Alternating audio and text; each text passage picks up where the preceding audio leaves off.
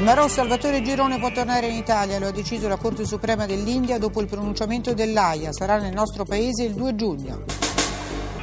E allora, la notizia del mattino l'abbiamo sentita anche a metà di questi titoli. Dopo quattro anni e tre mesi, Salvatore Girone può lasciare l'India. Il 2 giugno sarà in un qualche modo l'ospite speciale alla festa della Repubblica, almeno come anticipato dal Premier che è stato soddisfatto del risultato. Elena Sciso, come vi dicevo, insegna diritto internazionale alla LUIS di Roma. Professoressa, al di là della gioia del ritorno, c'è ragione di esultare per una vicenda in cui tutti in qualche modo hanno sbagliato?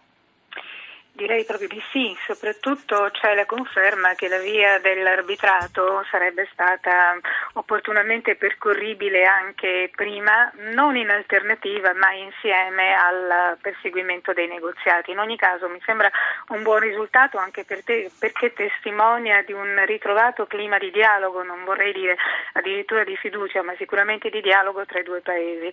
La Corte Suprema non ha avuto difficoltà a dare immediata esecuzione all'ordinanza del tribunale arbitrale e questo mi sembra anche un elemento positivo, positivo anche per gli sviluppi futuri. Sì, tra l'altro anche considerando i lunghissimi tempi che hanno in India, insomma questa volta sono passate non più di un paio di settimane direi dalla sì, sentenza dell'AIA. Sì. Eh, L'India ha posto parecchie condizioni per il rientro in Italia, c'è la consegna del passaporto alle autorità italiane, c'è l'obbligo settimanale di firma, non ci sarà più la gabbia, benché dorata, di New Delhi, ma le limitazioni alla libertà restano concrete.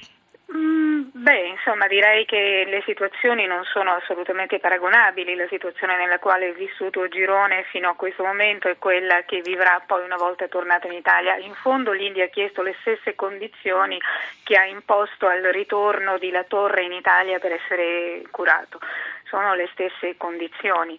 In fondo l'Italia deve assicurare, come ha dichiarato davanti al Tribunale, deve assicurare che nell'ipotesi in cui eh, la sentenza del Tribunale arbitrale sulla giurisdizione fosse sfavorevole all'Italia, l'Italia sarebbe in grado di ehm, riconsegnare, per così dire, i due Marò all'India. Lei che scenario prevede nel caso e soprattutto che tempi eh, ci sono da aspettare per questo?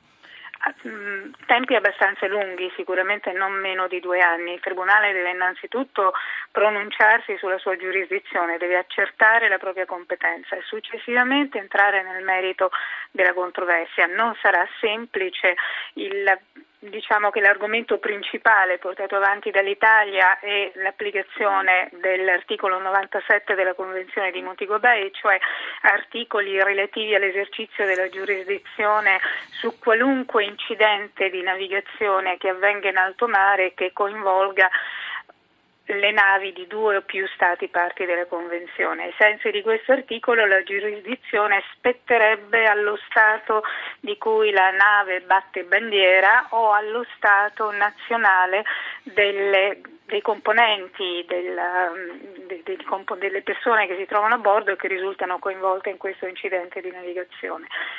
È su questo che si giocherà la partita, c'è poi un altro elemento che è stato ehm, addotto dalla difesa italiana per sostenere la pretesa all'esercizio della giurisdizione ed è il fatto che eh, questi Marò sono appunto fucilieri di marina, quindi organi militari dello Stato italiano, lo Stato italiano ha diritto a vedersi riconoscere l'immunità dell'India in relazione all'attività compiuta dai Marò nell'esercizio delle loro funzioni. Professoressa, io la ringrazio come sempre per la sua grandissima chiarezza. La saluto, le auguro buona serata. Grazie, buona serata anche a lei e agli ascoltatori. A presto. Elena Sciso, docente di diritto internazionale all'Università Luis di Roma.